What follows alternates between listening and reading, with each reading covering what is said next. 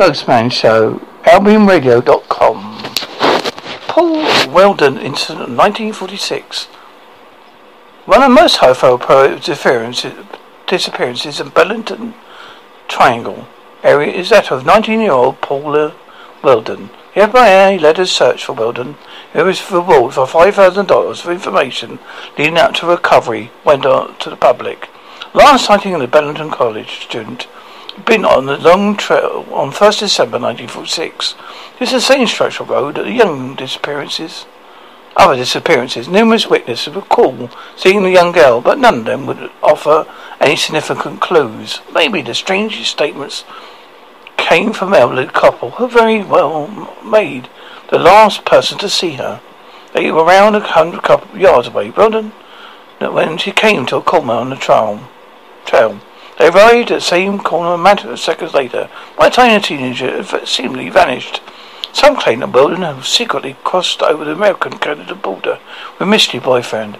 If she had, it must have been a spur of a moment decision. She had taken her clothes, documentation, or any money with her. To this day, she is still missing. According to Koto and others who described the, the theories of something upwardly suicides in areas of the United States, Woodham was very much a victim of the Burnton Triangle. It is easy to see why many regard this area the United States with caution, especially when you look at the history and listen to the tales of many long natives of the area. Stories of strange activity go back hundreds of years.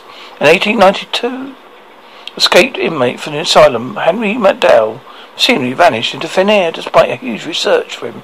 The search began a relatively short time after he fled the asylum. His apprehension should have been easy. Whether his escape was successful, or was he a victim of unknown force behind the strange disappearance remains unknown. Local tribes speak of the area being where the means meet. The folklore even tells of a stone that will swallow everything that steps in on it. But these tales, tales describe some kind of portal in the area. Perhaps this portal is naturally occurring one. Something we don't know yet understand.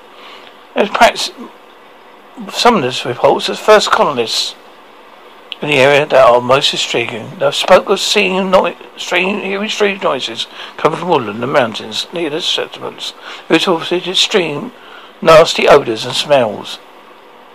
The legends of Bennington, the Bennington Monster. There are many reports of Bigfoot fightings in and around the area of Bennington Triangle. As a, recently, 2003, report a strange creature with hairy from the top of its head to bottom feet surface. The roots of these types of sightings go back way back to the early 19th century. The creature became known as the Bennington Monster. According to the legend, one rainy evening in the 1800s, a stagecoach battled its way through the Gloucestershire mountains.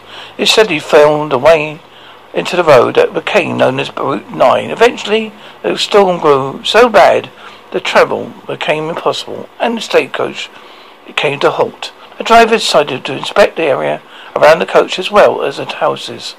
It then he noticed something was spooky on them. He also saw tracks in the mud. The markings were not familiar to him. He went to ask the advice of his passengers. As a small party went together outside the carriage, a, a terrific bang knocked against it. Before any of them could gather their thoughts, the stagecoach was lifted from the ground and toppled over, completely over. In front of the terrified people group, uh, stood a large creature covered in hair and was eight foot tall. Most chilling of all, however, was the red eyes that had pierced each of them as a monstrously turned its stare to them. It disappeared without uh, another incident. Stories of its existence, however, didn't. Bennington, Mon- Bennington Monster is one of the most discussed in folklore circles. Haunted Switzerland, Shefton Hotel Castle, Baghdad, a medieval fortress, the shores of Lake Geneva, emphatic Charlatan castle claims to house the ghost of Agames Fluctuae, a duchess, a member of the House of Savoy. In 2014, a team of paranormal investigators attempted to summon a spirit, playing 13th century music, hoping it would entice her out of the hiding. They noticed a door knock, drop, drop in temperatures, elements in the room, heard footsteps on the floorboards. Above their heads and the team did see the ghosts with their own eyes. Zurich Old Town. Den Dent, who runs the Ghost Walk at Zurich, tells the story of a man called Hans von Stuffel, who lived in Kindermann, Pfalzgasse. He became obsessed with scarves and more, many, more and more of them throughout his life, one on top of another. His ghost is supported many, seen many times a strange, wide fellow shuffling along mortal, narrow alleyways.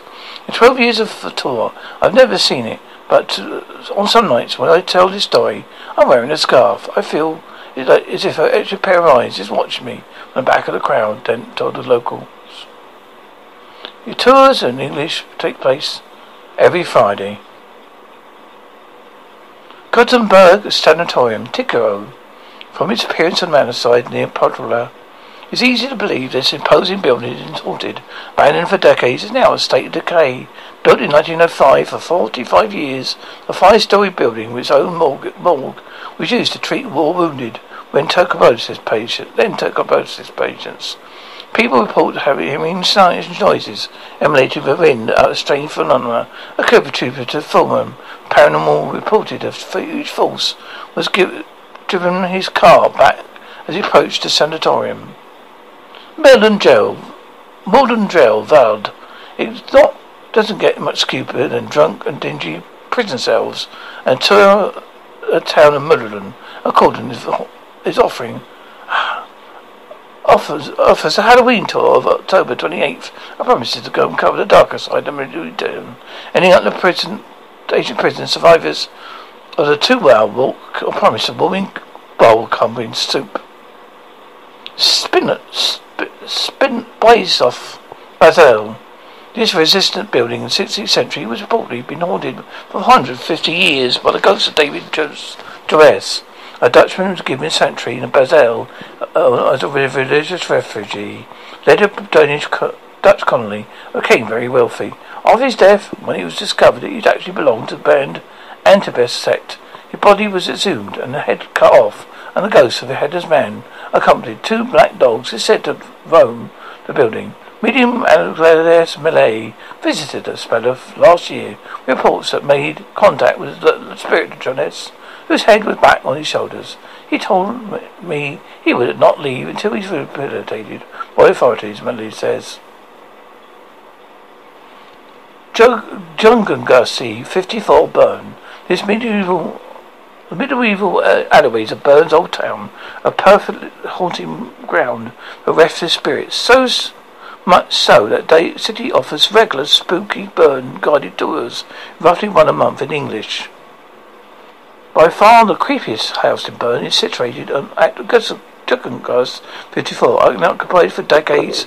The narrow building is said to be haunted by a woman dressed in black, who sometimes appears in a window. In the 1990s, a team of journalists with Swiss Radio International, now Swiss Info, visited the house occupied but accompanied by a psycho psychologist. We came to the for another night and camped out on the floor and steeped with bags, expecting to feel presence of some kind, but I was quite disappointed. Before, because I felt nothing, we recalls Gillian Sunburn, with Swiss Radio and International at the time. Although in the evening we were ready and hoping, in fact, I ended, I, I ended, I had a really good and deep sleep. Anything that had been unusual is that I kept thinking of trees, and trees were being cut down. Why? I don't know. Maybe the ghost is trying to tell me something. Linsenberg Castle, Akaguru. Dating back to the 12th century, this castle is one of the oldest in Switzerland. The various people and ghost legends link, link, stories linked with the castle, most commonly told, is that of the haunted bell tower. The tower said the bell is to ring out, said to ring out a full moon, even in the low one at the castle. Bastenton Tunnel, Basel Land, Siluton. A more modern ghost story is attached to this highway. Motorway tunnel in the northern Switzerland. Reported sightings of a haunted hitchhiker, a very pale woman again in the 1980s. 1983, two law students obtained picked up the woman in tunnel entrance. She told him The MC is unwell. That, that something terrible was going to happen. As they were driving through the tunnel, the woman suddenly vanished. Very stoking up, the students went on to nearby hostelry when they recounted the story of the couple that ran it. As necessary, two years ago, the couple told Swiss television they were sure the reports hadn't made the sto- hadn't made the story up. However, there have been no recent reports sightings of the white woman. The Val Saturn Hotel, Copenhagen, situated in Escalale in Elgin Valley. The Val Sutherland was built in 1912 to take advantage of the nearby mineral springs. Posing Spa drew in tuberculosis patients from around the world. One of these patients was a Belgian, took up residence in 1927, apparently because it came so attached. So he is now said to haunt the corridors. Hotel employees have become used to um, Herman, who is rarely seen or heard around the building. Medium Agnes Malay has visited the hotel numerous occasions, is on good terms with the mischievous spirit, who is also known to operate lift and open windows as the mood takes him. According to Malay, the Belgian had been in love with a member of staff who complained about being mistreated by the hotel managers. Now he roams the hotel, checking up on staff. He always sends a always sends a clear message to the management. So treat staff well, I'll treat you well, Malay told the local paper. The Burma May, May Highway 2 uh, had an introduction. One evening during the summer of 1979, Miriam and her mother, Sonia, were driving along their car along Highway 2 at Abanaman in Puerto Rico. The journey was relatively uneventful one. Lights on the other vehicles in front of them there was a sea of red eyes, while on the side was Balaman Commercial Centre. Then, however, Everything changed. Uh, suddenly, the car pair's surroundings altered dramatically and strangely. Everything became dark and obscure. Every, even more bizarre, everything seemed to have vanished from view. The car felt suddenly felt lighter, and a strange, halting, humming noise now filled the air around them. A light headedness came over the two women, leaving them a strange and unsettling frame of mind. One quite being in control. Sonia would then even appear to go into trance-like state. She simply stared right ahead. A blue glow in, in behind an intense white light suddenly got lit up the car's interior. Then, before everything changed again, the car was moving. They were back on the road. A Miriam slowly came to her senses. She noticed headlights passing overhead. She was driving the car. She didn't realize she was going to do so until now nor could she remember having travelled to the current location, the town of Albuquerque. After taking a few moments to clear her mind and check her mother was uninjured, Miriam would realise that over two hours had gone by since they encountered a strange humming at Barramon. Only for them it felt a few minutes ago. There was no recollection of the window of missing time. It would be several years until Miriam would finally seek hypnotic regression as a way of unlocking those missing hours. When she did, though revelations were mind-binding, to say the least. She recalled how everything went dark and around her she could no longer see the road. She could, though, see a bizarre mist forming, seemingly out of nowhere, around the car. There was also humming sound, loud and menacing. It was part of the blue glow filled the car's interior. It was an intense white light entered the car from the passage side. It in a moment, a mother was employed, enveloped with glow and disappeared from the vehicle. Miriam Nell, beyond scared, quickly scared, scanned her surroundings through, through the window like a car above her was a metallic grey, say silver grey, flying object. Before she could take any more detail, However, another tense white light would enter the car. This time it wrapped around Miriam, who would float around the roof of the car, as if she didn't it didn't exist. She glanced down, she could see the car was in fact floating high in the sky. Air. This would explain the light feeling. Above her, a door opened to the underside of a huge craft. She was heading towards it. In the opening stood a humanoid figure. She would estimate the humanoid would be around six feet tall, with a particularly slim build and pale white complexion. The head was also somewhat oversized, although the facial features, while differing in detail, were largely human-looking. Well, obviously male. His arms, though, were longer than normal, so were the hands and fingers. The closer she got the humanoid, the entrance of the built craft, she could see the, the skin was more of a greyish white colour. As she landed on the ship, the humanoid's voice entered her mind, saying, Come on with me, don't be afraid. He would lead her to inside the craft, assuring her her mother safe and unharmed. She looked around her. She noticed the walls and white way was a pearly silvery colour. Suddenly her memory seemed to jump forward. She was now in the curved passage. The tall humanoid was still there, as well as several others, shorter creatures. They were around there, three of them tall, three to four feet tall. The passageway would lead into a round chamber. She see if something kept moving out of one of the walls. When she managed to focus, she could see the sort of seat that comes out from the wall itself. As she moved her eyes from around the room, she couldn't see any joins anywhere. It was as if the room was moulded out of the current form, like a metal cave. She had seen more of the silver entities inside the room. She did also see a silver bed, a silver table, like an operating table. Next to the table was a metal tray with some strange instruments on it including something that looks like a compass. Then a voice in her head says, We're looking, going to help you. Suddenly she was on the table with smaller people seemingly following the taller humanoid lead, conducting a variety of tests and examinations. The smaller creatures would insert very fine, long, metallic rods into various points along the body. A voice in her mind would state this was to improve her overall health. They would also tell her that these rods would take samples of body. They didn't, however, explain why. Suddenly one of the small entities approached her with what appeared to be clamps of some kind. They were attached to her legs. As soon as the device touched her, she felt intense energy enter her body and surge through her. She noticed two of the creatures manipulating controls behind a computer panel connected to the device on her legs. A voice would enter her head again. She had, it would claim, bone cancer. Procedure would cure her. After, so shortly after, she noticed one of the small creatures pick up the compass-like object. They place it on her forehead, which had prompted flashes to emerge from it. A tall humanoid voice appeared in her mind. It would state that the voice was a deeper intuition. There were, according to Marion's claims, the regression part report, part of the race who witches them over the continually of the evolution of worlds and races that inhabited them. Um, humanoid figures would further disclose that they were others resembling those who positions of various world governments. There is an interesting claim that one that was run almost two decades earlier in less known accounts of Albert Coe. Miriam's mother and Sonia would undergo regression and account was very much the same, at least to begin with. So, I was recalled by Miriam separately from my mother, Sonia, we recall a powerful cold blue white light glowing from the car. From her engine, you could see a smooth, large, smooth, bluish metal thing. She lasts like a big plate hovering above their vehicle.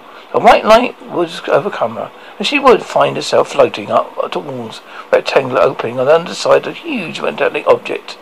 Once inside a large little humanoid would lead her to a room with seats that was part of the wall. The next thing she knew, she was lying on a table in the middle of the room. She see how two other humanoids in there. Also, each donned white, glowing white tunics. Each was much taller than the smaller humanoid. Each appeared to be male. Each offered a angelic-like faces. Despite their regression, neither them could recall how they ride back to their vehicles. Their vehicle. Each of their neck memories is of coming in their senses of the car, remembering driving approaching the town of Acapulco. It's certainly eh, an interesting account, and we accept to be genuine and accurate. We appear, appear that the humanoids described would match those some of the UFO community called the Nordics, or the Blues. Assuming its authenticity is a moment when which one was an invention, the two women lives a powerful one.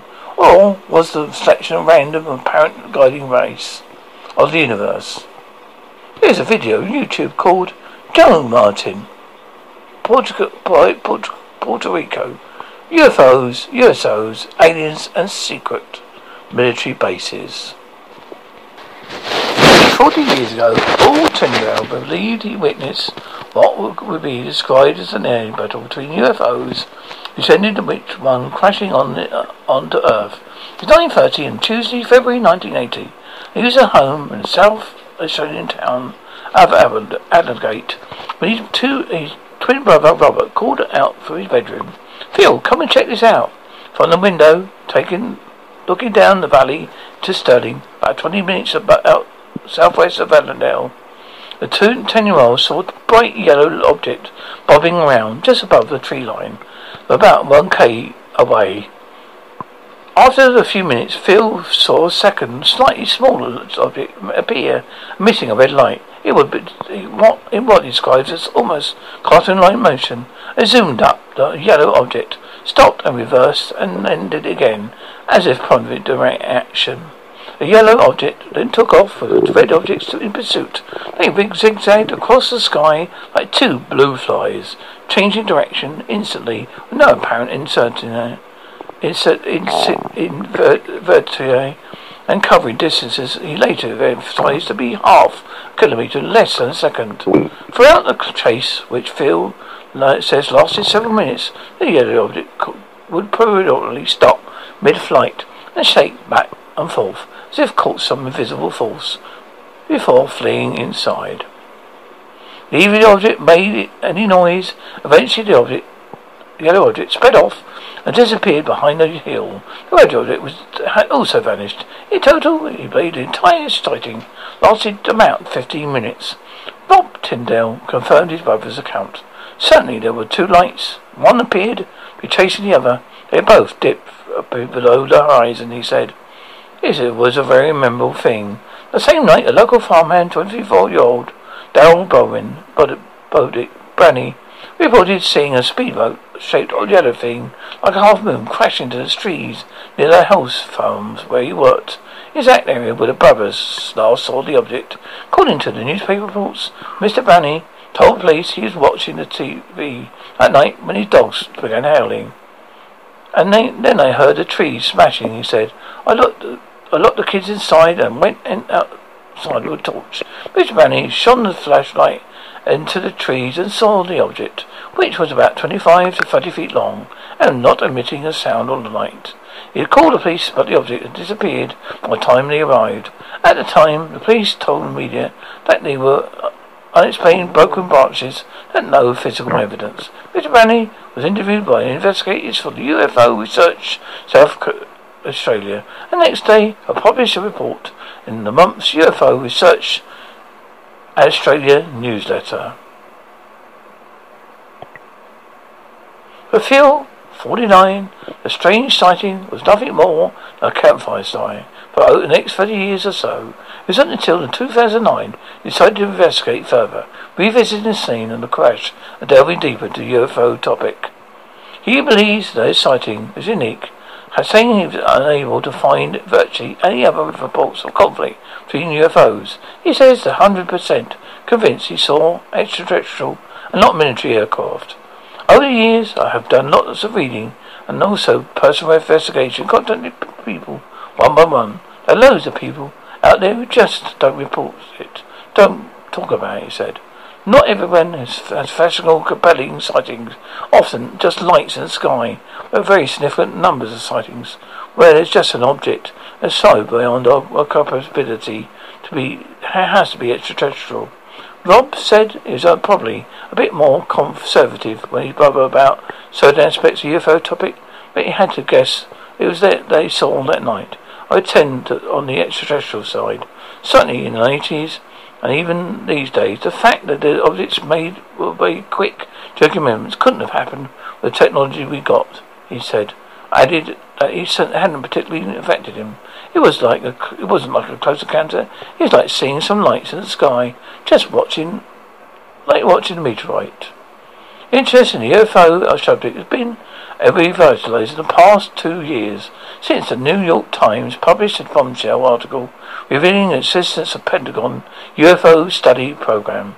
In the same article, a former high-ranking UFO fighter pilot announced chasing a tic tac shape across target UFO. Phil said Commander David Fravor's description of the object's movement resembled the one that he saw. The instant acceleration, acceleration eh, nothing can do unless you master the force of gravity, not using any conventional propulsion. He said, he says he has considered everything in terms of other people's explanations as he saw, but the movements of craft were simply impossible using a conventional propulsion.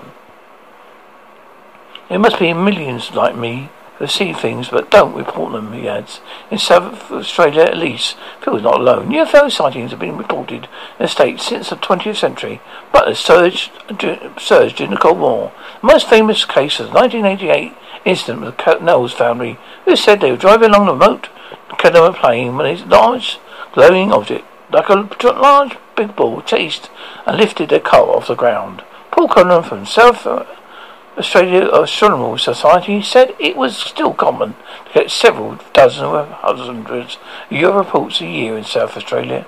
Probably for every ten cases you get, nine can be explained in mundane terms. Mr. Cadell told the ABC last year quite often people report a little silver dot in the sky, and it turned out to be an aircraft. A lot of these things like planes, satellite planets, even searchlights, sometimes can all add to what people are reporting. The puppy in the basement. Mummy told me never go in the basement. I would see what was making that noise. It just sounded like a puppy. I wanted to see the puppy, so I opened the basement door and tipped down down a bit. I didn't see a puppy. And when Mummy yanked me out of the basement and yelled at me. Mummy never yelled at me before. Made me cry, sad and cried. Then Mummy told me never to go to the basement again. She gave me a cookie. This made me feel better. So I didn't tell her that why the boy in the basement was making noises like a puppy, or why he had no hands or feet. Nunchucks. Michael Follett Young had a young, uh, strange experience when a two-year-old daughter submitted this. When my two-year-old daughter was two, I brought her twirling paper towel tubes tied with twine and air and asked her what she was doing. She said she was practicing her nunchucks. I was very confused. There's no way of knowing what they were. I asked what she meant, and she said that Adam had told her to make them and show her, uh, her each night how to use them. She went, she went on to say Adam had told her to practice because she needed to know how to defend herself someday. I always freaked out, almost freaked out, asked her what Adam looked like. She said he was tall, blonde, and had blue eyes. He said, "Mummy, you know how he looks. You know him. He died of a headache." I had to leave home. You see, four months before we bomb, my tall, blue-eyed martial arts pro boyfriend had died of aneurysm at age of 27. She'd never spoken to him that, that, since that day, so I'm not sure if it scared her with my reaction or if she completed her lessons. There's someone under the bed. Sometimes the very short stories are the best. I've been tucking into the bed, and he tells me, Daddy, Ten for months says under my bed.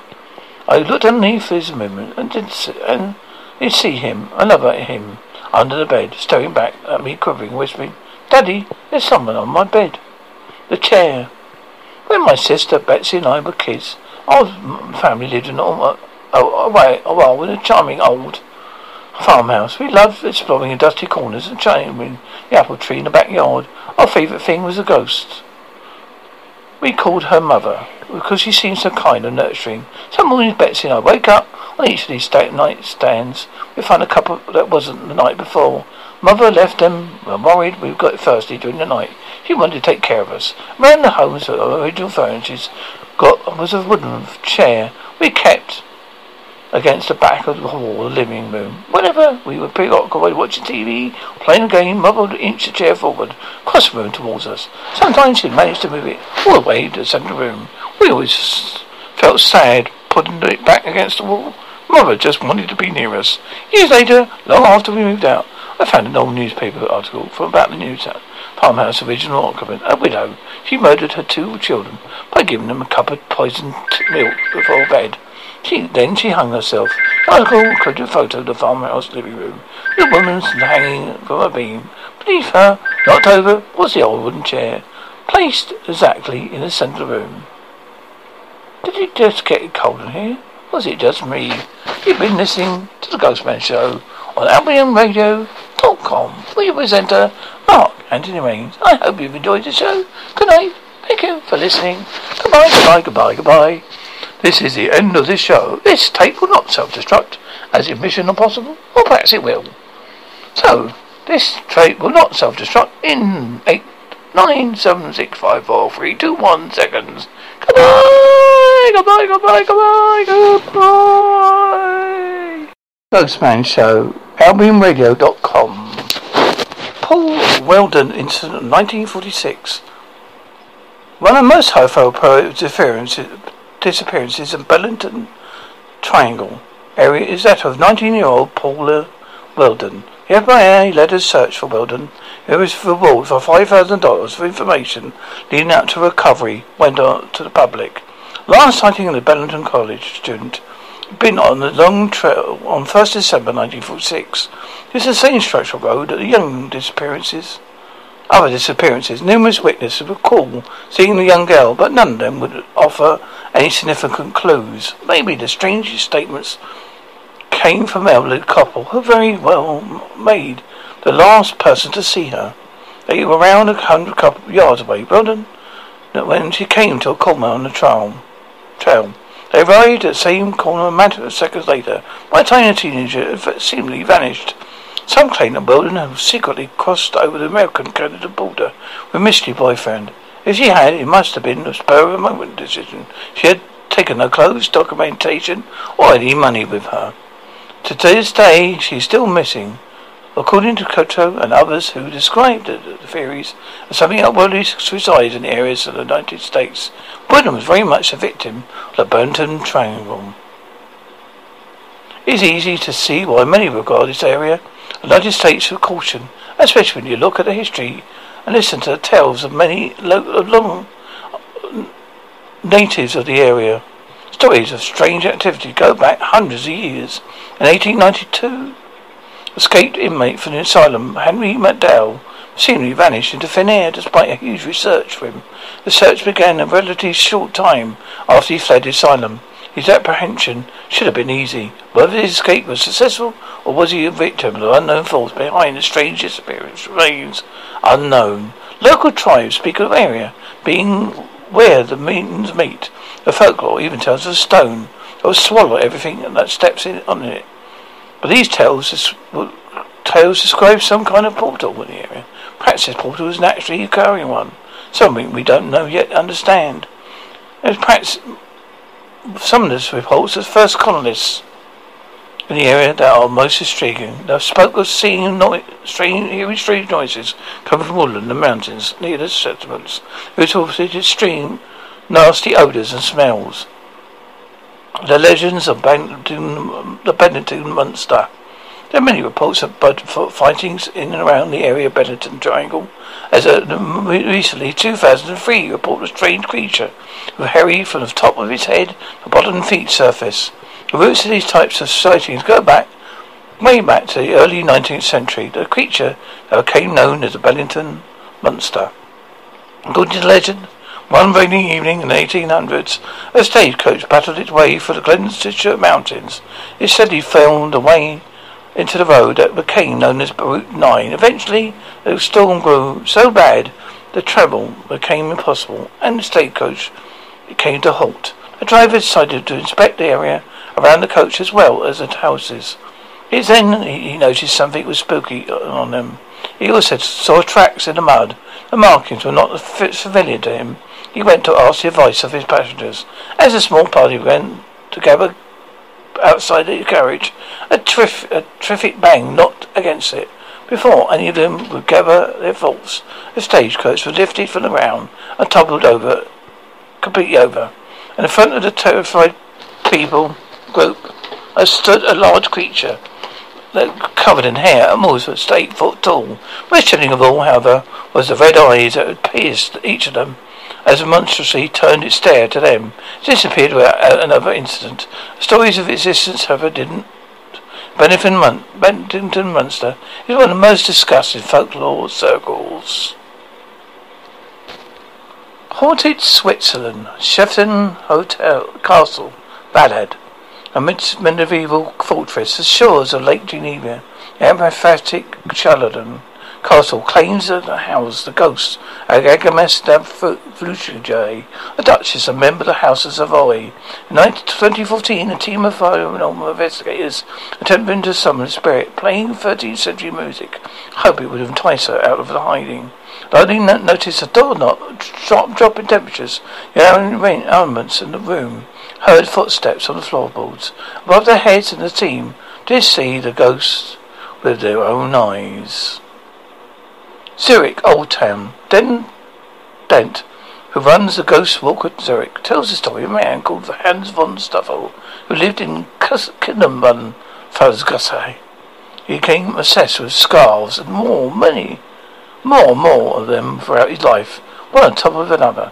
His ghost is supported many, seen many times, a strange, wide fellow, shuffling about along mortal, narrow alleyways. In twelve years of the tour, I've never seen it, but uh, on some nights when I tell this story, I'm wearing a scarf. I feel as if an extra pair of eyes is watching me from the back of the crowd, Dent told the locals. Your tours in English take place every Friday. Gothenburg Sanatorium, Ticaro. From its appearance on manor side near Podrola, it's easy to believe this imposing building is haunted. Abandoned for decades, is now a state of decay. Built in 1905 for 45 years, the five-story building with its own morgue, morgue was used to treat war wounded when tuberculosis patients, then tuberculosis patients. People report having hearing noises emanating within a strange phenomena attributed to Fulham. Paranormal reported a huge force was give, driven his car back as he approached the sanatorium. Melon jail, Modern Gel, Vald. It's not doesn't get much stupider than drunk and dingy prison cells and tour a town of Mullen, according to is offering offers offers a Halloween tour of October 28th. I promise to go and cover the darker side of Midtown. Any other prison, Asian prison survivors of the two-hour walk or promise a warming bowl covering soup. Spin spin, blaze off Basel. This resistant building in the 16th century was reportedly been haunted for 150 years by the ghost of David Joris, a Dutchman who was given sanctuary in Basel uh, as a religious refugee. Later, Danish co- Dutch colony became very wealthy. After his death, when it was discovered that he actually belonged to the band Antabes sect, his body was exhumed and the head cut off, and the ghost of the headless man, accompanied two black dogs, is said to roam the building. Medium Alexis Malay visited us of last year. Reports that made contact with the spirit of Jonas, whose head was back on his shoulders. He told me he would not leave until he's rehabilitated by authorities, Malay says. Jungangassi, 54 Bern. This medieval the medieval uh, alleyways of Bern's Old Town, a perfect haunting ground for restless spirits. So much so that the city offers regular spooky Bern guided tours, roughly one a month in English. By far the creepiest house in Bern is situated at Tuckengas 54, unoccupied for decades. The narrow building is said to be haunted by a woman dressed in black, who sometimes appears in a window. In the 1990s, a team of journalists with Swiss Radio International, now Swiss Info, visited a house occupied but accompanied by a psycho psychologist. We came to the night for the night and camped out on the floor and sleep receiving bags, expecting to feel presence of some kind, but I was quite disappointed. Before, because I felt nothing, recalls Gillian Sunburn with Swiss Radio International at the time. Although in the evening we were ready and hoping. In fact, I ended, I, I ended, I had a really good and deep sleep. The only thing that would have been unusual is that I kept thinking of trees, and trees were being cut down. Why? I don't know. Maybe the ghosts are trying to tell me something. Linsenberg Castle, Akaguru. Dating back to the 12th century, this castle is one of the oldest in Switzerland. The various people and ghost legends link, link, stories linked with the castle, most commonly told, is that of the haunted bell tower. The tower said that bell is to ring out, said to ring out a full moon, even in the low one at the castle. Bassington Tunnel, Bas- Basel Land, Siluton. A more modern ghost story is attached to this highway. Motorway tunnel in the northern Switzerland. Reported sightings of a haunted hitchhiker. A very pale woman again in the 1980s. 1983, two law students obtained picked up the woman and tunnel entrance. She told him them she unwell, that, that something terrible was going to happen. As they were driving through the tunnel, the woman suddenly vanished. Very stoking up, the students went on to nearby hostelry when they recounted the story of the couple that ran it. As necessary two years ago, the couple told Swiss television they were sure the reports hadn't made the sto- hadn't made the story up. However, there were no recent reports sightings of the white woman. The Val Saturn Hotel, Copenhagen, situated in Escalale in Elgin Valley. The Val Saturn was built in 1912 to take advantage of the nearby mineral springs. Posey's Bar drew in tuberculosis patients from around the world. One of these patients was a Belgian, took up residence in 1927, apparently because it came so attached. So he is now said to haunt the corridors. Hotel employees have become used to Herman, who is rarely seen or heard around the building. Medium Ernest Malay has visited the hotel numerous occasions, is on good terms with the mischievous spirit, who is also known to operate lift and open windows as the mood takes him. According to Malay, the Belgian had been in love with a member of staff who complained about being mistreated by the hotel managers. Now he roams the hotel, checking up on staff. He always t- sends a always sends a clear message to the management. So treat staff well, I'll treat you well, Malay told the local paper. The Burma May, May Highway 2 uh, had an introduction. One evening during the summer of 1979, Miriam and her mother, Sonia, were driving along their car along Highway 2 at Bannerman in Puerto Rico. The journey was relatively uneventful one. Lights on the other vehicles in front of them there was a sea of red eyes, while on the side was Bannerman Commercial Centre. Then, however, Everything changed. Uh, suddenly, the car pair's surroundings altered dramatically and strangely. Everything became dark and obscure. Every, even more bizarre, everything seemed to have vanished from view. The car felt suddenly felt lighter, and a strange, halting, humming noise now filled the air around them. A lightheadedness came over the two women, leaving them in a strange and unsettling frame of mind. One quite being controlled. Sonia would then even appear to go into trance-like state. She simply stared right ahead. A blue glow in, in behind intense white light suddenly got lit up the car's interior. Then, before everything changed again, the car was moving. They were back on the road. A Miriam slowly came to her senses. She noticed headlights passing overhead. She was driving the car. She didn't realize she was going to do so until now nor could she remember having travelled to the current location, the town of Albuquerque. After taking a few moments to clear her mind and check her mother was uninjured, Miriam would realise that over two hours had gone by since they encountered a strange humming at Barramon. Only for them it felt a few minutes ago. There was no recollection of the window of missing time.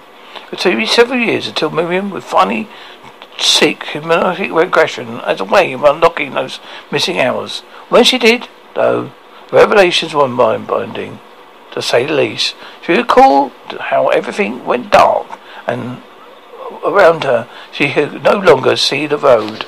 She could, though, see a bizarre mist forming, seemingly out of nowhere, around the car. There was also humming sound, loud and menacing. It was part of the blue glow filled the car's interior. It was an intense white light entered the car from the passage side. It in a moment, a mother was employed, enveloped with still glow and disappeared from the vehicle.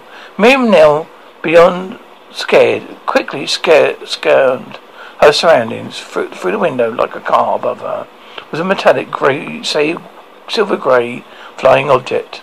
Before she could take any more detail, However, another tense white light would enter the car. This time it wrapped around the Miriam, who would float around the roof of the car, as if she didn't it didn't exist. She glanced down, she could see the car was in fact floating high in the sky. There. This would explain the light feeling. Above her, a door opened to the underside of a huge craft. She was heading towards it. In the opening stood a humanoid figure. She would estimate the humanoid would be around six feet tall, with a particularly slim build and pale white complexion. The head was also somewhat oversized, although the facial features, while differing in detail, were largely human-looking. Obviously male. His arms, though, were longer than normal, so were the hands and fingers. The closer she got the humanoid, the entrance of the built craft, she could see the, the skin was more of a greyish-white colour. As she landed on the ship, the humanoid voice entered her mind, saying, Come on with me, don't be afraid. He would lead her to inside the craft, assuring her her mother is safe and unharmed. She looked around her. She noticed the walls and white way was of a pearly silvery colour. Suddenly her memory seemed to jump forward. She was now in the curved passage. The tall humanoid was still there, as well as several others, shorter creatures. They were around there, three of them tall, three to four feet tall. The passageway would lead into a round chamber. She could see if something kept moving out of one of the walls. When she managed to focus, she could see the sort of seat that comes out from the wall itself. As she moved her eyes from around the room, she couldn't see any joins anywhere. It was as if the room was moulded out of the current form, like a metal cave. She had seen more of the silver entities inside the room. She did also see a silver bed, a silver table, like an operating table. Next to the table was a metal tray with some strange instruments on it, including something that looks like a compass. Then a voice in her head says, We're looking, going to help you. Suddenly she was on the table with smaller people seemingly following the taller humanoid lead, conducting a variety of tests and examinations. The smaller creatures would insert very fine, long, metallic rods into various points along the body. A voice in her mind would state this was to improve her overall health. They would also tell her that these rods would take samples of body. They didn't, however, explain why. Suddenly one of the small entities approached her with what appeared to be clamps of some kind. They were attached to her legs. As soon as the device touched her, she felt intense energy enter her body and surge through her. She noticed two of the creatures manipulating controls behind a computer panel connected to the device on her legs. A voice would enter her head again. She had, it would claim, bone cancer The procedure would cure her. After, so shortly after, she noticed one of the small creatures pick up the compass-like object. They place it in her forehead, which had prompted flashes to emerge from it. A tall humanoid voice appeared in her mind. It would state that the voice was a deeper intuition. There were, according to Marion's claims, the regression part report, part of the race who witches them over the continuity of the evolution of whales and races that inhabited them. Um, humanoid figures would further disclose that they were others resembling those who positions of various world governments. There is an interesting claim that one that was run almost two decades earlier in less known accounts of Albert Coe. Miriam's mother and Sonia would undergo recess regression and account was very much the same, at least to begin with. So, I was recalled by Miriam separately from my mother, Sonia, we recall a powerful cold blue white light glowing from the car. From her engine, you could see a smooth, large, smooth, bluish metal thing. She laughs like a big plate hovering above the vehicle. The white light would overcome her, and she would find herself floating up towards a rectangular opening on the underside of a huge metallic object. Once inside a large little humanoid lead her to a room with seats that was part of the wall. The next thing she knew, she was lying on a table in the middle of the room. She see how two other humanoids in there also, each donned white glowing white tunics. Each was much taller than the smaller humanoid. Each appeared to be male. Each offered a angelic-like faces. Despite their regression, neither woman could recall how they ride back to their vehicles their vehicle. Each of their memories is of coming in their senses as a car, remembering driving approaching the town of Acapulco. It's certainly eh, an interesting account, and we set to be genuine and accurate. We appear, appear that the humanoids described would match those some in the UFO community called the Nordics, or the Blues. Assuming it's a fidelity is a moment when which one was an invention the two women lives a powerful one, or was the selection a random apparent guiding race of the universe? There's a video on YouTube called Joe Martin, Puerto, Puerto, Puerto Rico. UFOs, USOs, aliens, and secret military bases. Forty years ago, Paul Tyndall believed he witnessed what would be described as an air battle between UFOs, descending to which one crashing on the, uh, onto Earth. It was 9.30 on Tuesday, February 1980. He was at home in South Australian town of Adelaide when his, two, his twin brother Robert called out from his bedroom. Phil, come and check this out. From the window, taking, looking down the valley to Stirling, about 20 minutes about, southwest of Adelaide, the two ten-year-olds saw a bright yellow object bobbing around just above the tree line, about one k away. After a few minutes, Phil saw a second, slightly smaller object appear, emitting a red light. It would be what in what describes as almost cartoon-like motion. It zoomed up. The yellow object stopped and reversed and then did again, as if prompted direct action. The yellow object then took off with the red objects in pursuit. They zigzagged across the sky like two blue flies, changing direction instantly with no apparent uncertainty insert, insert, invertire and covering distances he later emphasized to be half a kilometre less than a second. Throughout the chase, which Phil says lasted several minutes, the yellow object would periodically stop mid-flight and shake back and forth as if caught some invisible force before fleeing inside. Leaving the object made any noise. Eventually the object, the yellow object sped off and disappeared behind a hill. The red object was also vanished. In total, he played the entire sighting lasted about fifteen minutes.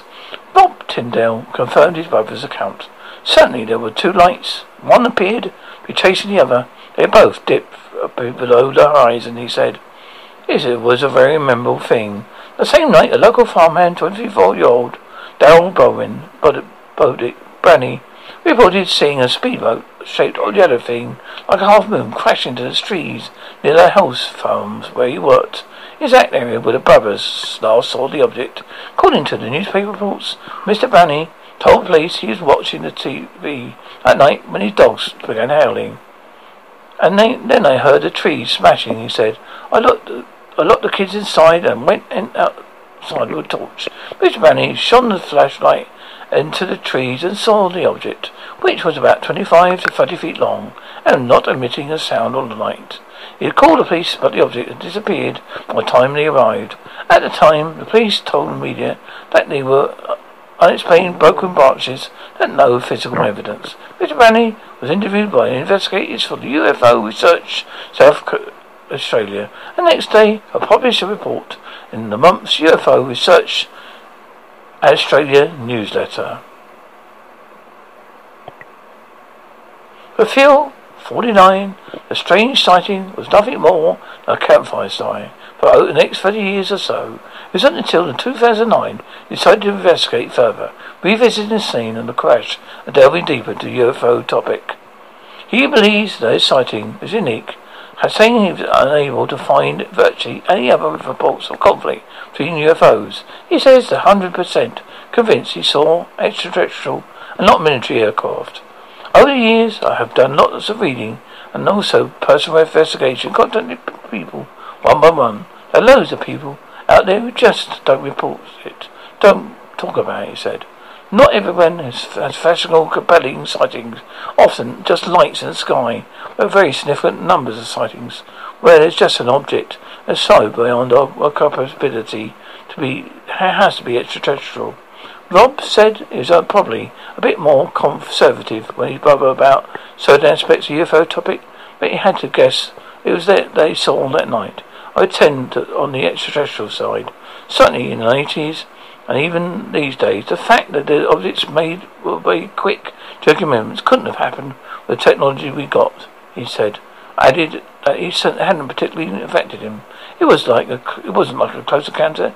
It was like seeing some lights in the sky, just watching, like watching a meteorite.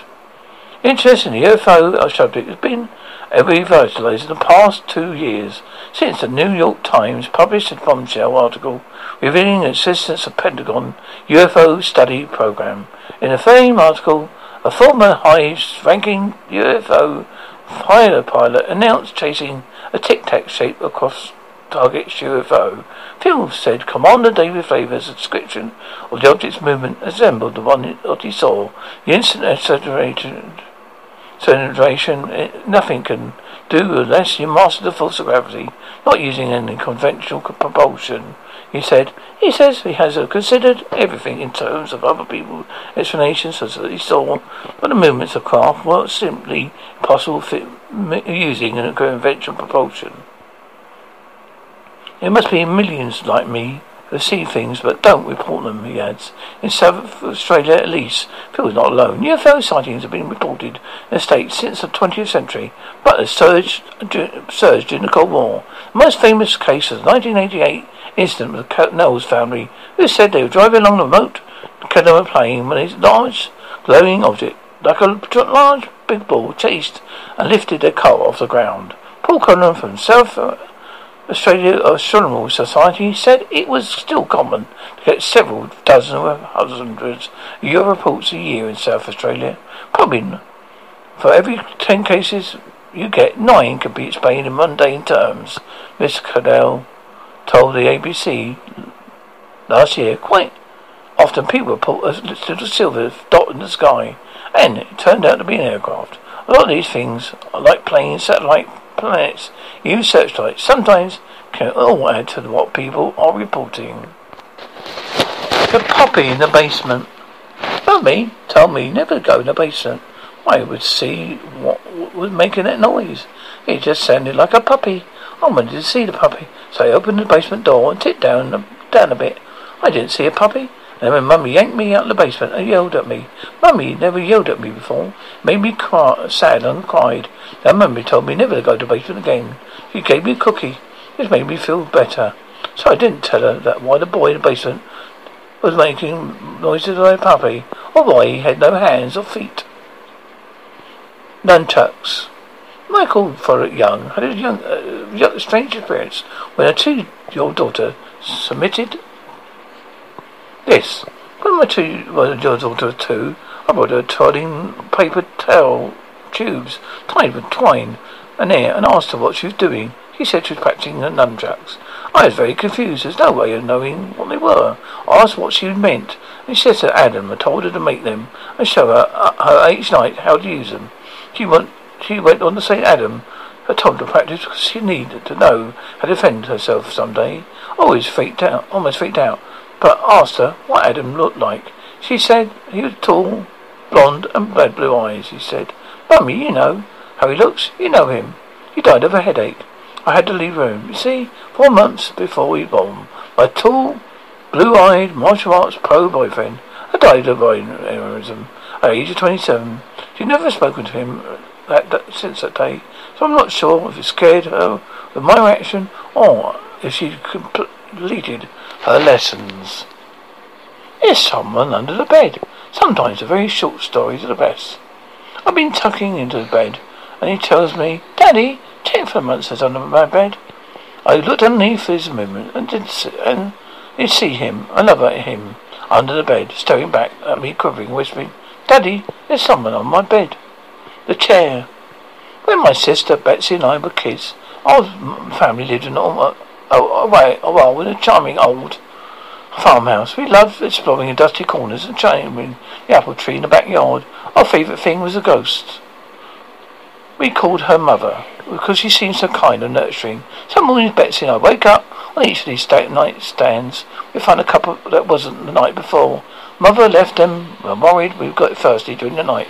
She wanted to take care of us. Around the homes, our original furniture got was a wooden chair we kept against the back of the wall of the living room. Whenever we were preoccupied watching TV, playing a game, Mother would inch the chair forward, across the room towards us. Sometimes she'd manage to move it all the way to the centre of the room. We always felt sad putting it back against the wall. Mother just wanted to be near us. Years later, long after we moved out, I found an old newspaper article from about the new farmhouse original occupant, a widow. She murdered her two children by giving them a cup of poisoned milk before bed. She then she hung herself. Article included a photo of the farmhouse living room. The woman's hanging from a beam. Beneath her, knocked over, was the old wooden chair, placed exactly in the centre of the room. Did it just get cold in here? Was it just me? You've been listening to the Ghostman Show on AlbionRadio.com with your presenter, Mark Anthony Rains. I hope you've enjoyed the show. Good night. Thank you for listening. Goodbye, goodbye, goodbye, goodbye. This is the end of this show. This tape will not self-destruct as if mission impossible, or perhaps it will. So, this tape will not self-destruct in eight, nine, seven, six, five, four, three, two, one seconds. Goodbye, goodbye, goodbye, goodbye, goodbye. The Ghostman Show on AlbionRadio.com. The Mysterious Night Demons of Tasmania. Very strange feature of the paranormal in Africa originates in the Isles of Zanzibar, Archipelago, a semi-autonomous region in Tanzania. There is said to prowl a shape-shifting demonic entity locals call the Popo Bara, a Swahili word that she translates as batwing. The creature is said to be able to take both human animal forms as well as more nightmarish and surreal forms. One of its favourite manufactures seems to be that of a large bat, That like with pointy ears, a single eye in the centre of its head, and phenomenal talons in its fingers. Its uh, presence is said to be heralded of an intense superfluous odour. These are the creatures that stalk the night to feed off the unexpected, and which have kept the people of rural Tanzania held in the grip of fear. A Popobawa is said to be decidedly malevolent entity. It revels in tormenting human beings, in particular, swiftly targeting those who don't believe it, in it. If one is lucky, it, it will merely manifest photographs like phenomenon, but it is just as likely to physically attack its victims with breathless violence. With one of its favourite tactics being to sit upon a person's chest to slowly crush, suffocate them. Perhaps even more menacing still, is that this form of demon is said to be in many ways like an incubus or succubus feeding off sexual energy that derives from raping its victims, usually sodomizing men, but sometimes targeting women as well. Many tales of demons suppose encourage its victims to tell others of what they have experienced, fanning panic and possible feeding into the fear this generates. The demon typically is said to have got about its dark deeds at night, coming to people as they sleep and are helpless. The precise origins of these entities is unclear, but a popular idea is that they were dingy, conjured up by a sheik to wreak havoc on those who wronged or offended him. After which he lost control, there came a freedom run amok. Other ideas they were ghosts of former slaves during the days of Zanzibar's promise as an Arabian slave trading port, or they were wit- they are witches, warlocks, or even evil spirits. Whatever they are, it's certain all sounds like they the most surely be spooky folklore. But the region where these demons are said to prowl, they are thought to be very real, and numerous accounts of scared locals encountering them. One of the most famous modern cases of an incident involving a Popobawa supposedly occurred in 1971 when a village girl was allegedly attacked possessed by one of the entities. The girl was reported speaking in a gruff, deep male voice, as well as exuding the smell of sulphur and causing a sound like a car revving to emulate from the rooftops. The villagers insisted it was going, it was the doing of Popobawa, and it apparently took a powerful shaman, a goat sacrifice, to cast it out. At around the same time, there's a spate of sightings of the creature lurking around the back reports of attacks, causing a mass hysteria at the time, during which people were afraid to leave their homes, and armed men kept sentry outside the houses and patrolled the streets at night. Interestingly, this mass panic continued up until the assassination of Zanzibar president in 1972, after which the demon encounters dropped off. Sightings attacked by alleged demons tend to come in waves, and although always being mass and always bringing mass hysteria with them. After the 1970s, another such panic happened in 1995 when terrified villagers on the island of Ugore claimed that one of the creatures terrorized him, often appearing as a naked humanoid with tail carrying a jar of medicine. It's thought to be entering houses to attack locals, hospitals. Admitting numerous people with broken bones and other injuries were attributed to the beast. The hysteria got so bad that the mouldering mob of armed men claimed to have been have attacked and stabbed the demon, but it was it had escaped to continue its rampage. Typically, a mentally ill man was allegedly killed by a mob who was after after by a mob after fingers were pointed him for being a culprit. One purported victim of the demon this time was a local farmer named Mescaline Hamed, who explains of his encounter. I could feel it, sometimes pressing on me. I couldn't imagine what sort of thing had happened to me. As I feel it, feel as if you're screaming with no voice. It's just like a dream. But I, then I was thinking it was this Papa Baba. He'd come to do something terrible to me, something spiritual sexual. It's the worst at what he does to a woman. I don't believe in spirits, so, so maybe that's why it attacked me. Maybe it will attack some uh, anyone who does not doesn't believe.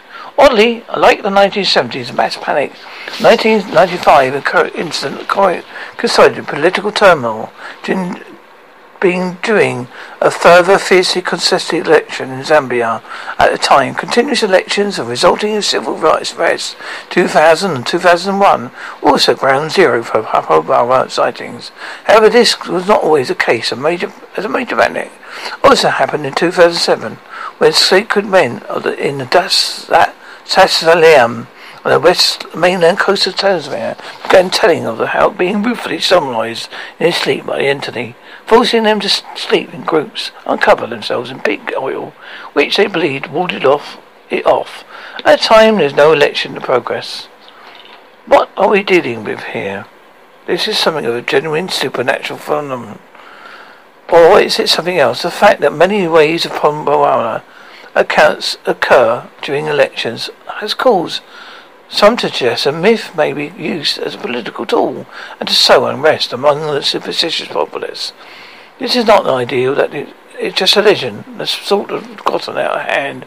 It could also be just a manufacture of sleeping paralysis, also known as old hag syndrome, in which people is caught between walking and dreaming state and has hallucinations, quite often including chest shadow figures and senses of something sitting upon their chest. Yet Many of the locals in the area where Popobawa was found insists that these demons are re- very real, not just myths and stories. However they may, whatever they may be, supernatural are merely delusions or superstition. Your imagination, the fear they generate, even in the modern times, is very real. A terror Popobawa lives on. Horrors are often mentioned, especially in relation to paranormal. But rarely do we see a good explanation explaining what they are. People are said to have good or bad auras, or auras reflecting certain emotions. But how can you see? How can those who cannot cannot see an aura is, see? An aura is a subtle light surrounding a person, object. Example may may be familiar with its halo religious art. The aura is often used in religious art to identify person or people of particular power or holiness. And interestingly, aura is depicted in religious art in almost all religions, and examples can even be seen of historic pent- petroglyphs. Religion aside, many believers that every object living has not had an auras. Whether it is visible or to others or may depend on innate ability to whether the person seeing it has some particular training in seeing auroras. Auroras are said to be range from a simple glow to inanimate objects as more complex interplay of colours surrounding a human. There can be layers of auras, each of their own colours. Some associate the colours with various personality traits, or even expression of a person's emotions. Of course, as many uh, as everything else, skeptics abound. There many suggest that many people see auras during my brains, epilepsy, synesthesia, neurological decision with those stimulating one sense leads to the experience of another sense, such as people who experience colours of sounds, visual disorders, brain disorders, eye fatigue, and the influence of psychedelic drugs such as LSD. But regardless what skeptics think, people have seen auras throughout history, regardless of the time period of the culture, particularly in religious, spiritual contexts. In the Middle East, auras have traditionally been associated with enlightenment. In the, the prophet Zoroaster, who founded the Zoroastrianism in ancient Iran 3,500 years ago, is have been shone with the Qur'an aura. In Islam, the Prophet Muhammad is depicted with aura, aura through images of fume. Auras are seen depicted in Eastern religions. Buddhism, the enlightened Buddha is something is sometimes shown the colours around him to demonstrate his enlightenment. Both Hinduism and Buddhism, a person's aura colours are often linked with eternal energy and the chakras. In Jainism, Jainism, there is believed that the soul reflects the colours of the karmic manner it associates with. Each person's colour varies depending on the psychic states and mental activities behind an action. The high low of light is often a feature of the Christian art through the world. Oh, aura is often used to describe several times. Examples Acts 1.14 gives this account uh, that look that took during the feast of Pentecost, and suddenly there came a sound from the heavens of a rushing wind. It filled all the house while they were sitting, and they appeared into the, their cloven tongues like as fire. I sat upon each of them. Mystics and cultists have long made auras part of their teachings. In general, and maintain that aura is an energy field that surrounds the human body and generally divide into seven layers and complex interplay of seven colours. The first colour is called commonly called layer of etheric layer. Is usually associated with a person's health. The next layer is a spiritual layer, indicates a person's thoughts and emotions. But bear in mind this is just a generalization and appears to rely on each individual viewer to interpret.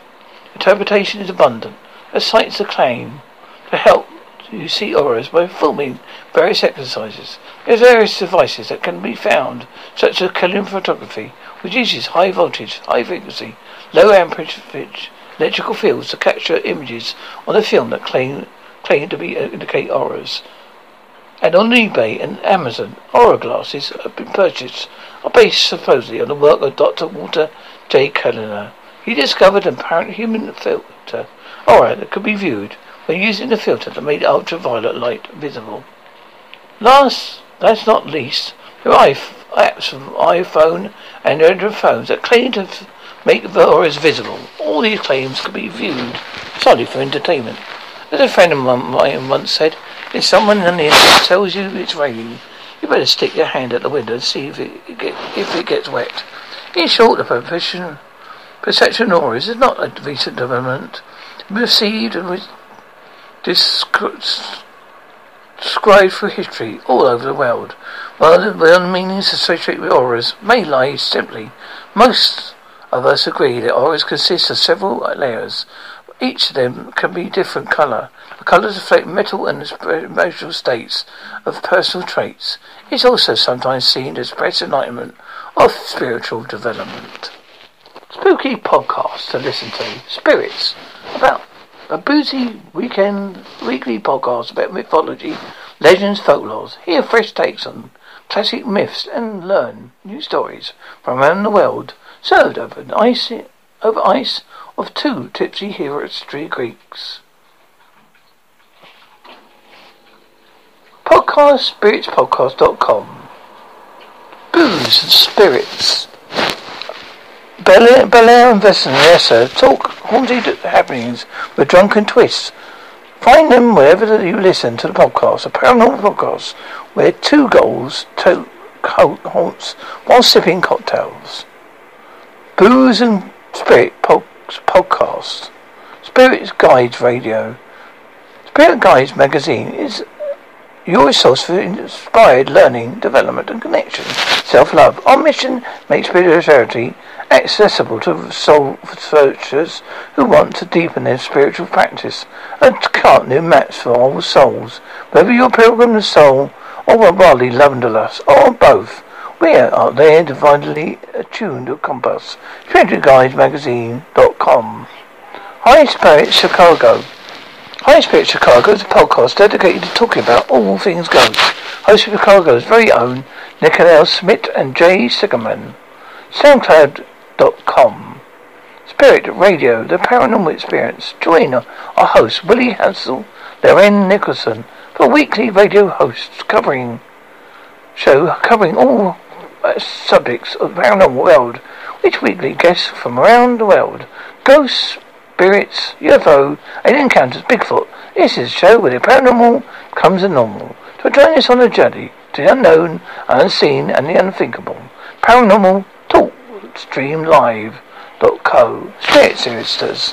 Conversation about spiritual, paranormal experiences hosted by Karina Machado, author of Spirit Sisters, is a non-fiction collection of Australian women's true life spooky experience. It's moving, thought-provoking, and chilling. Spirit Sisters, the podcast, Pod B. The Haunted Ride. A podcast to help you embrace all the paranormal, spiritual things that might happen throughout this journey we call life. The mo- host shares her experience of ghosts, demons, angels, hauntings, possessions, attachments, aliens, and cryptids, as well as what it's like to be a psychic, medium, empath, intuitive. How to listen to a message from the universe. TheHauntedRide.com. The Big Seance Podcast. Patrick Keller of Big Secrets invites you to join an open discussion on all things paranormal but specifically topics like ghosts, hauntings, paranormal research, spirit communication, psychics and mediums, and life after death. The candles around you lit, so come in and join the seance. BigSeancePodcast.com. On the odd, paranormal interview podcast show hosted by my stage and new guests in each episode who talk about their haunting experiences of ghosts and the spirit world. Join Mark as he takes a serious, non-judgmental approaching and most intriguing conversations with experts globally. Toys about compass the areas of paranormal, supernatural, demonic, spirit investigation, haunted houses, possessions, spirit people and explained and more. The odd or dot all dot com. A funny feeling comedians of paranormal enthusiasts, Betsy Sodaro and Marcy Jarreau, invite their, com- their comedy friends, celebrity ghosts, to tell their true paranormal experiences and hear spooky tale stories submitted by listeners. Headgum.com. That's a spirit, a ghost enthusiast.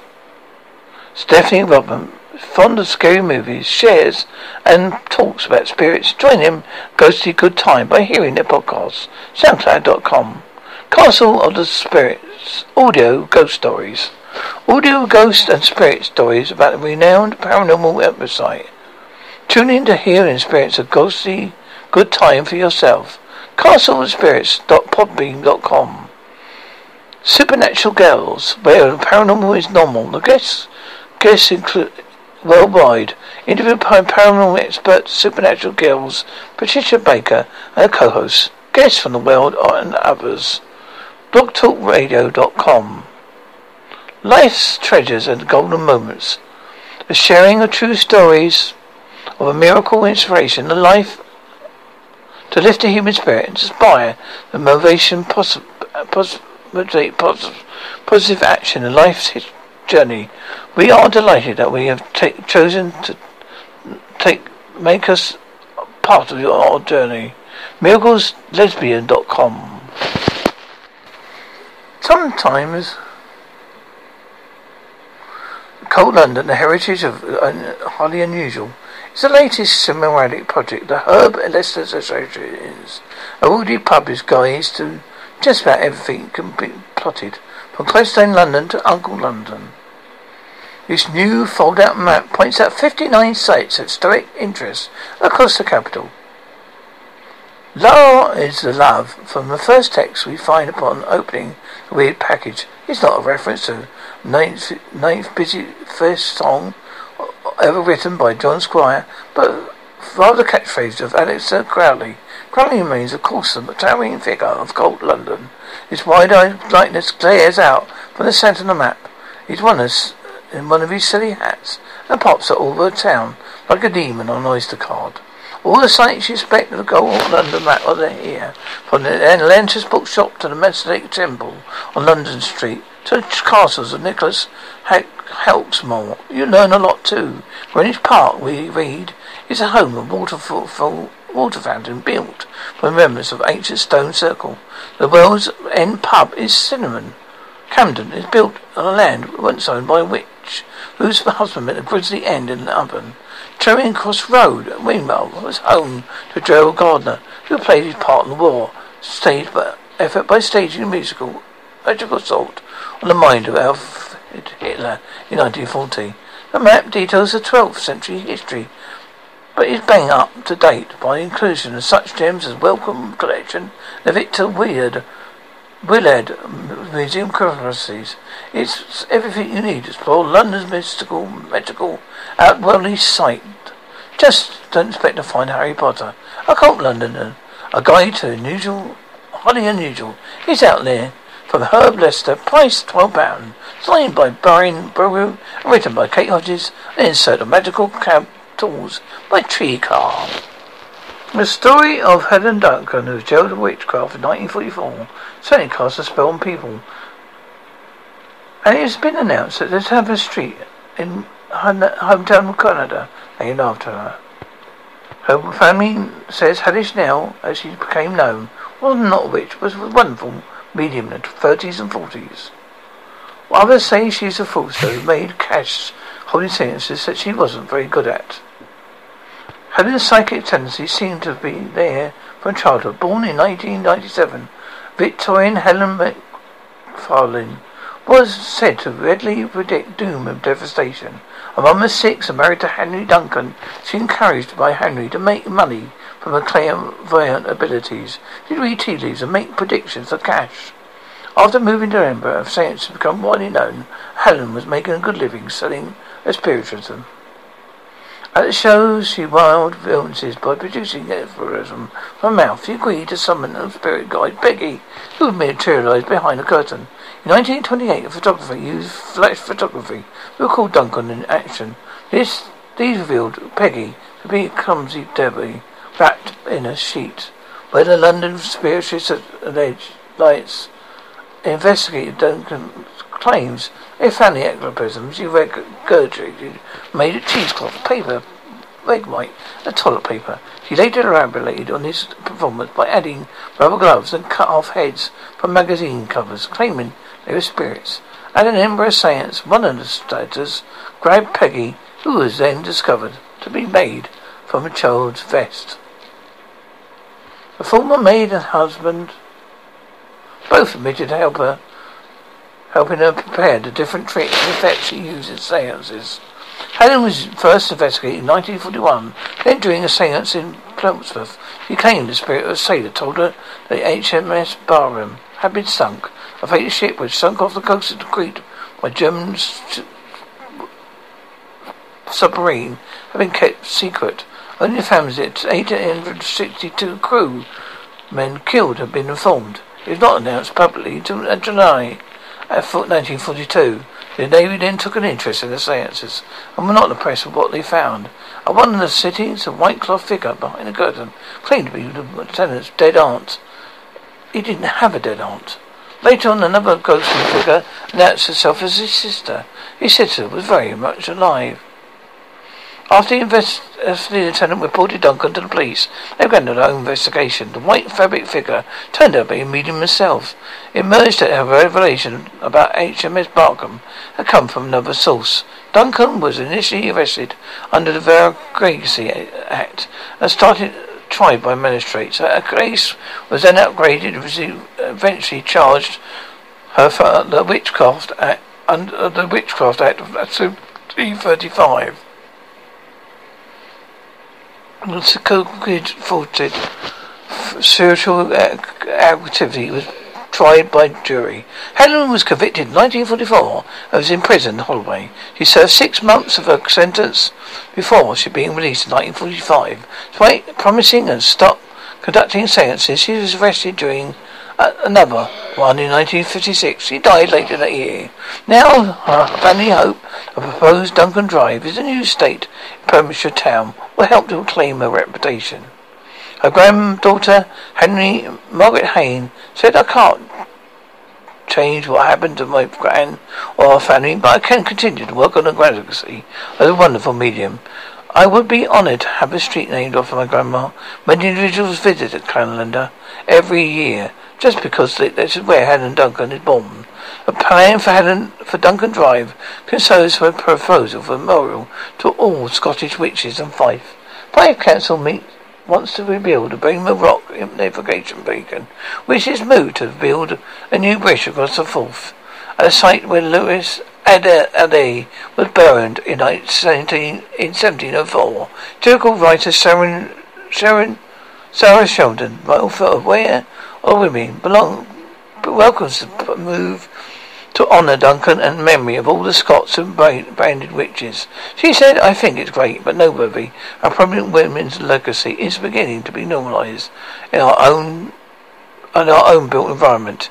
It's really important that women's achievements are immortalised, and this is done in the same way we um, we memorise men's lives. Crystal Girl was born on an idea the best way to bring awareness to plight the poor is through story. Dickens was writing pamphlets and essays, but they're not always ways to reach people's hearts. People love stories. A few weeks earlier, his friend Baroness Burnett Coops had considered donating the system of religious-inspired schools called known as the Ragged Schools. She'd asked Dickens if he would visit the school at Streatham, Streatham Hill London and relay his impressions. Dickens was shocked what he saw. I have seldom seen in all the strange and dreadful things I've seen in London and elsewhere, anything so shocking as dire neglect of soul and body exhibited in these children to these children. Mackenzie Dickens, page one one three forty four.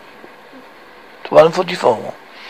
Charles Dickens. It was his personal experience that booted Dickens with a sense of duty to help the poor. During growing up, his London father John Dickens was a prison, Marshalsea debtor's prison, and Charles was forced to leave school and work in a blacking factory. Before the Bankruptcy Act of 1869, debtors in London were brutally imprisoned and pleasure their creditors. Memories of the buried would haunt Dickens for the rest of his life. Though he loved his father, he saw in him a cold-hearted miser, inspiring the drill characters Ebenezer Scrooge. The cold within him froze. His old features nipped his old pointed nose. But his eyes red, his thin lips blue, and spoke out shrewdly his grating voice. Charles Dickens. Victorian London experienced an economic boom, but one that left the poor behind. Moving to London to search for opportunities of harsh and daring life, the country may become disappointed, disillusioned, disillusioned, desolate. The industry revolution brought huge wealth to a tiny percentage of the population, majority escaping a living in damp, noisy factories and cramped, filthy slums. Dickens and the Baroness felt that education was the solution. It gave hope to the poorest of the families, and their children might one day break the mould of poverty and join the raising middle class on Saffron Hill Ragged School, still playing on his mind. In October 1843, Dickens visited a working man's educational institution, Industrial City, Manchester, London, England. It was there where Dickens had a regular moment. Instead of writing a journalistic piece or a plate of the poor, he'd write a ghost story, a Christmas carol. Though the story uh, Dickens asked for people to recognize the plight of those, those who the Industrial Revolution it had place and driven to poverty, operation of society, provided them humanity. Critical praise poured in. A tale to make the reader laugh and cry, to open his hands, to open his heart, to charity even forward and think charitable. A daily men, daily dish to set before King. London Literary Magazine, Referendum. A national belief benefit to every man and woman who reads it.